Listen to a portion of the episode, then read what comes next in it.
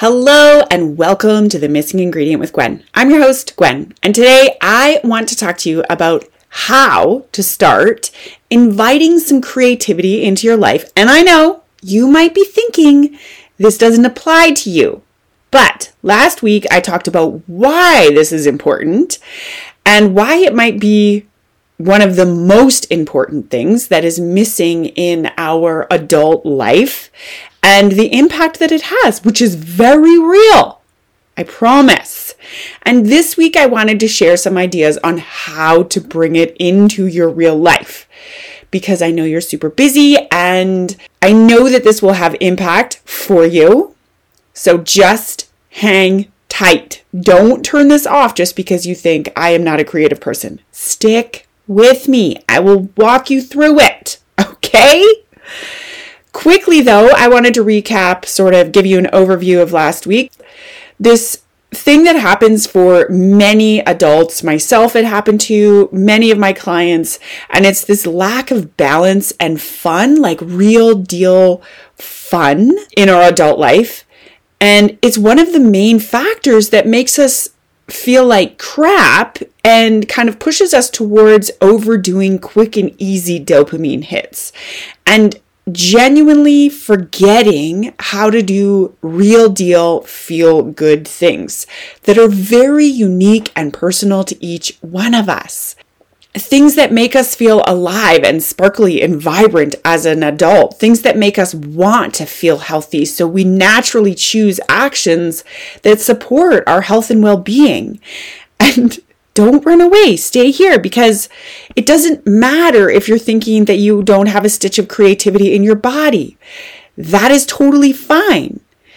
Doesn't matter if you're fully committed to your stick figure drawings. I don't care if you're colorblind. None of that matters because this isn't about being good at something necessarily. It's about doing something that will make you feel alive. Okay?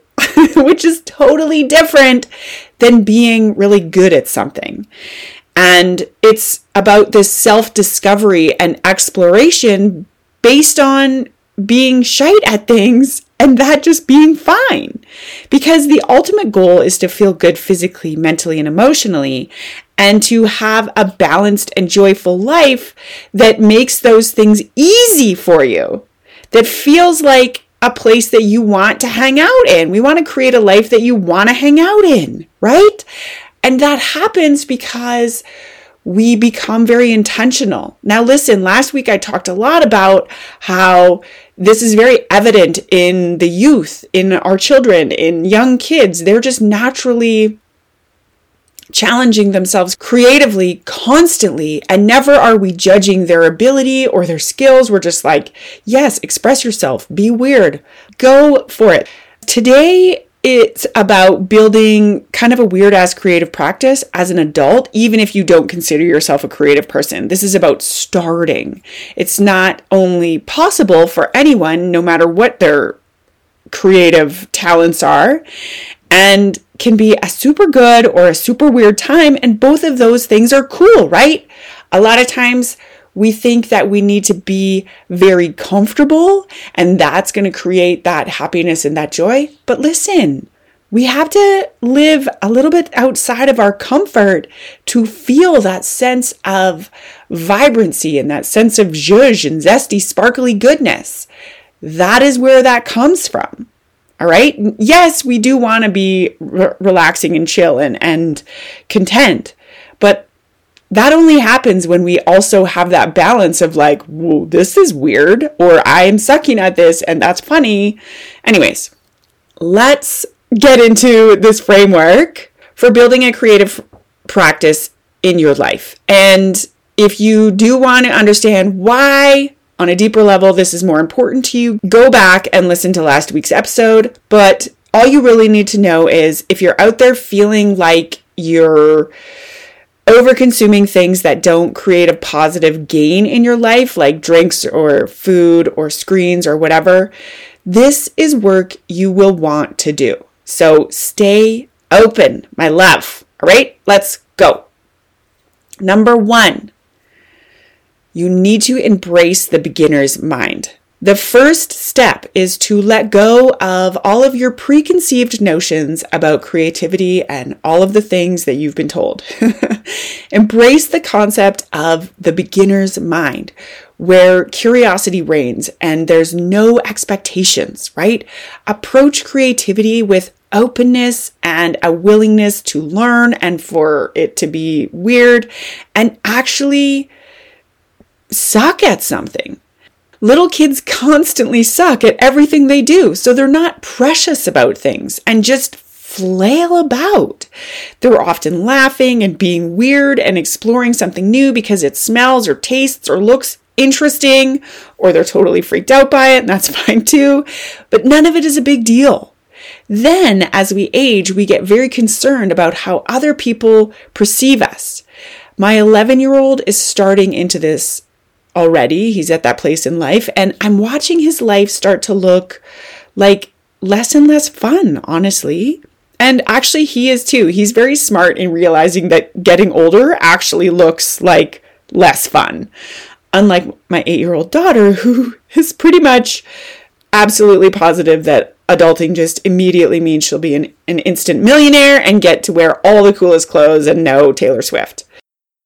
In order to start doing something creative, we need to be willing to suck at it. That is it. And remember that creativity is defined as the use of imagination or original ideas to create something, right? The use of your imagination or original idea to create something. That doesn't mean that you can't get inspiration from somewhere, and nowhere in that does it say it can only be painting or creative writing or whatever. It's using your imagination and coming up with something. It can be anything from setting up a new vignette on your table. I once had a client I've talked about this before, who set out a new vignette every night as a conversation starter for her and her husband on their dining room table. She said sometimes it would be the weirdest things like a tape measure and a pair of wire cutters and a lace doily thing. And they would just, I don't know. I love that. It's so genius to me. Or it can be cooking something different or planning your garden or a gratitude walk with your camera, like whatever don't let the concept of creativity freak you out. There's an entry point for literally every single person on the planet. Okay? Number two, start small. Begin with small, manageable steps. All of my clients will tell you that I am a huge promoter of small, simple starts. The easier you make it with the least amount of pressure and life disruption, the more likely you are to do it. This applies to changing your diet or changing your bedtime routine or starting a creative practice. It's blanket strategy. You don't need a fully equipped art studio to start your creative journey. Maybe starting for you is just getting some paint swatches, a design book, a coloring book, or signing up for a ukulele lessons. Come on! The key is to start regardless of the scale. Figure out your entry point into this. This, my sweet love, is how we succeed. We make it doable, we show up consistently, we build a habit, and then naturally, that habit becomes bigger and more important to us. All right?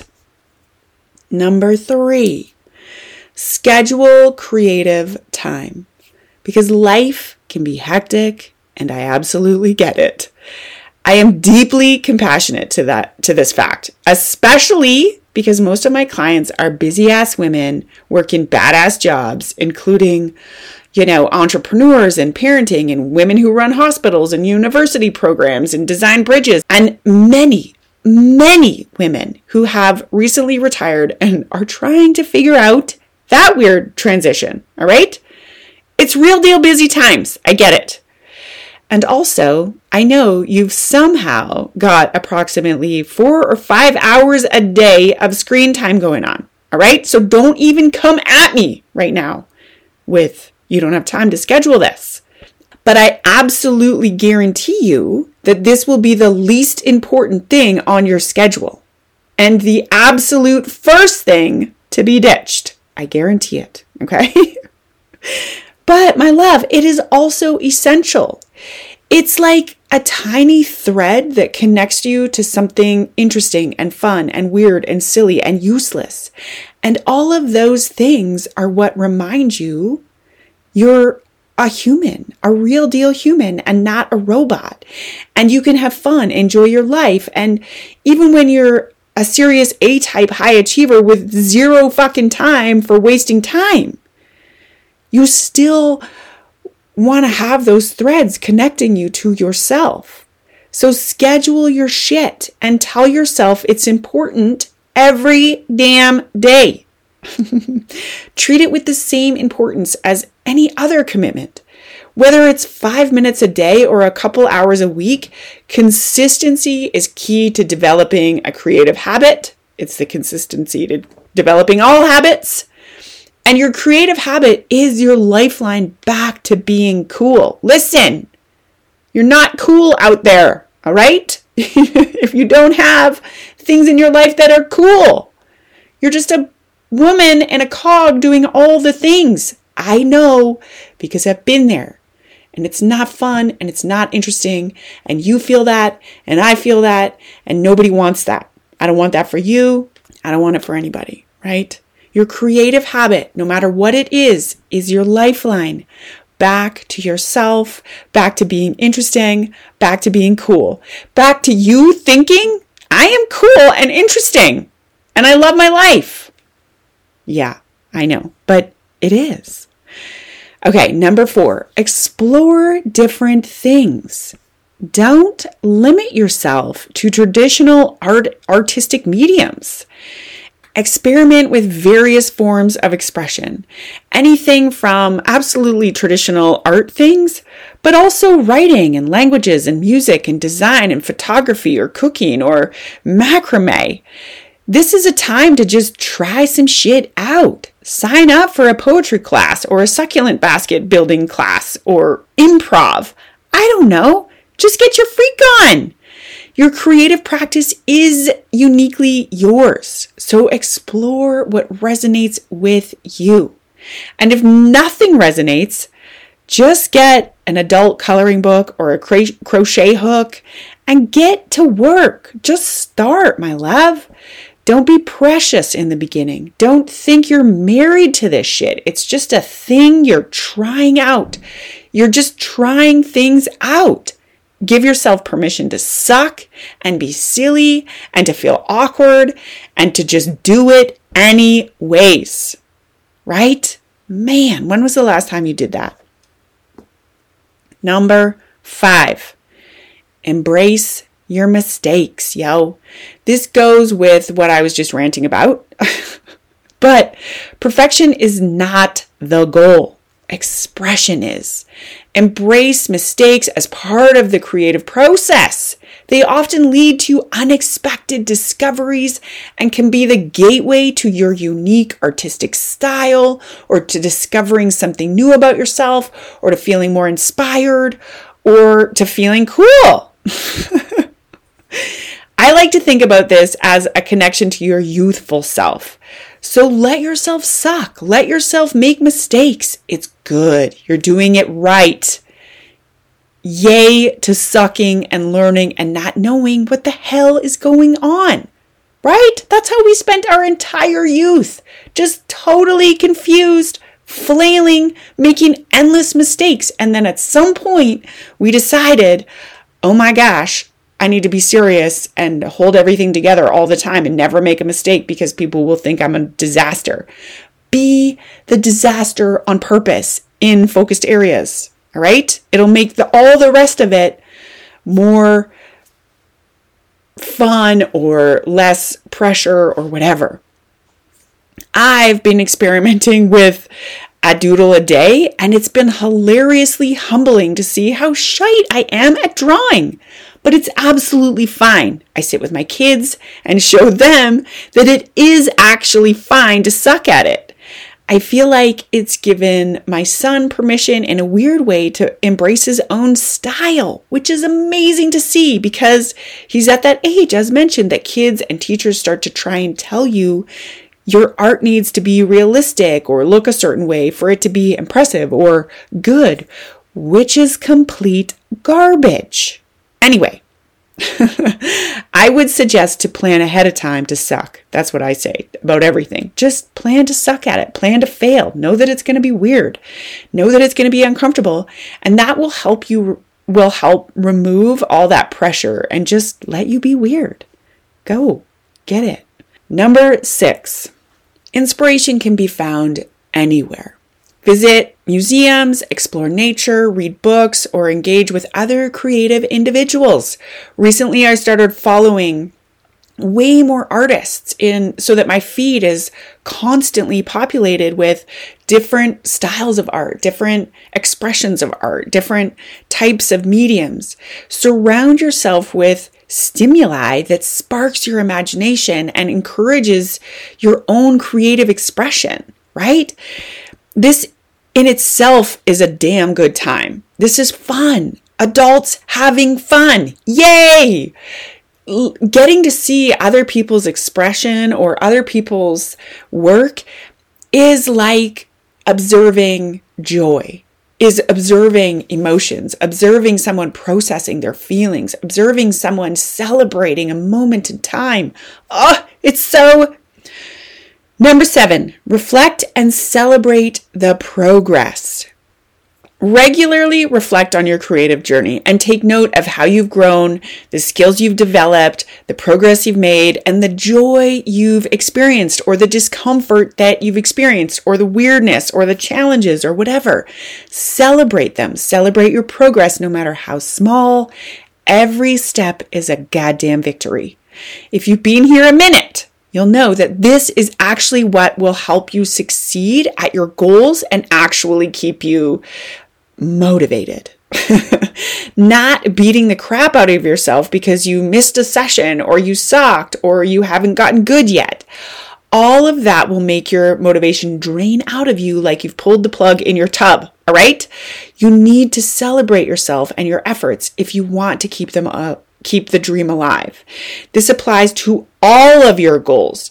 So make sure when you set yourself up on your creative journey, you're not immediately thinking about it becoming a side hustle that will make you quick million on the side, right? No, this is not about that. It's about fun. It's about weirdness. It's about discomfort. It's about expanding as a human and growing into a different part of yourself so that you feel more balanced and fulfilled and happy and settled and peaceful and joyful. All right? Number eight, we're almost done. You're doing great. Just hang with me here. Number eight, connect with the creative community. For some of you, building a creative practice is more enjoyable when shared, so connect with like minded individuals either online or in your local community, whatever gets you going.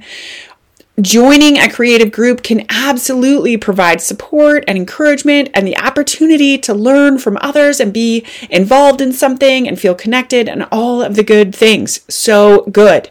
Also, if that's not your jam, find a podcast or YouTubers that support your and normalize this new creative play or you know, fill your feed up with all sorts of different creative expressions on your social media or start a Pinterest account and get into the Pinterest joy black hole of all the endless ideas. So dangerous and fun.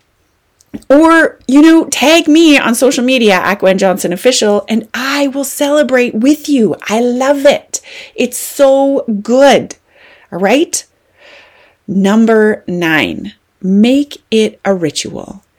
Somehow, we want to make your creative practice into a ritual, whether it's a morning routine, a weekend tradition, or a nightly ritual. Incorporating creativity into your life in a structured way helps make it a constant and enjoyable part of your routine, right? It'll become part of your identity.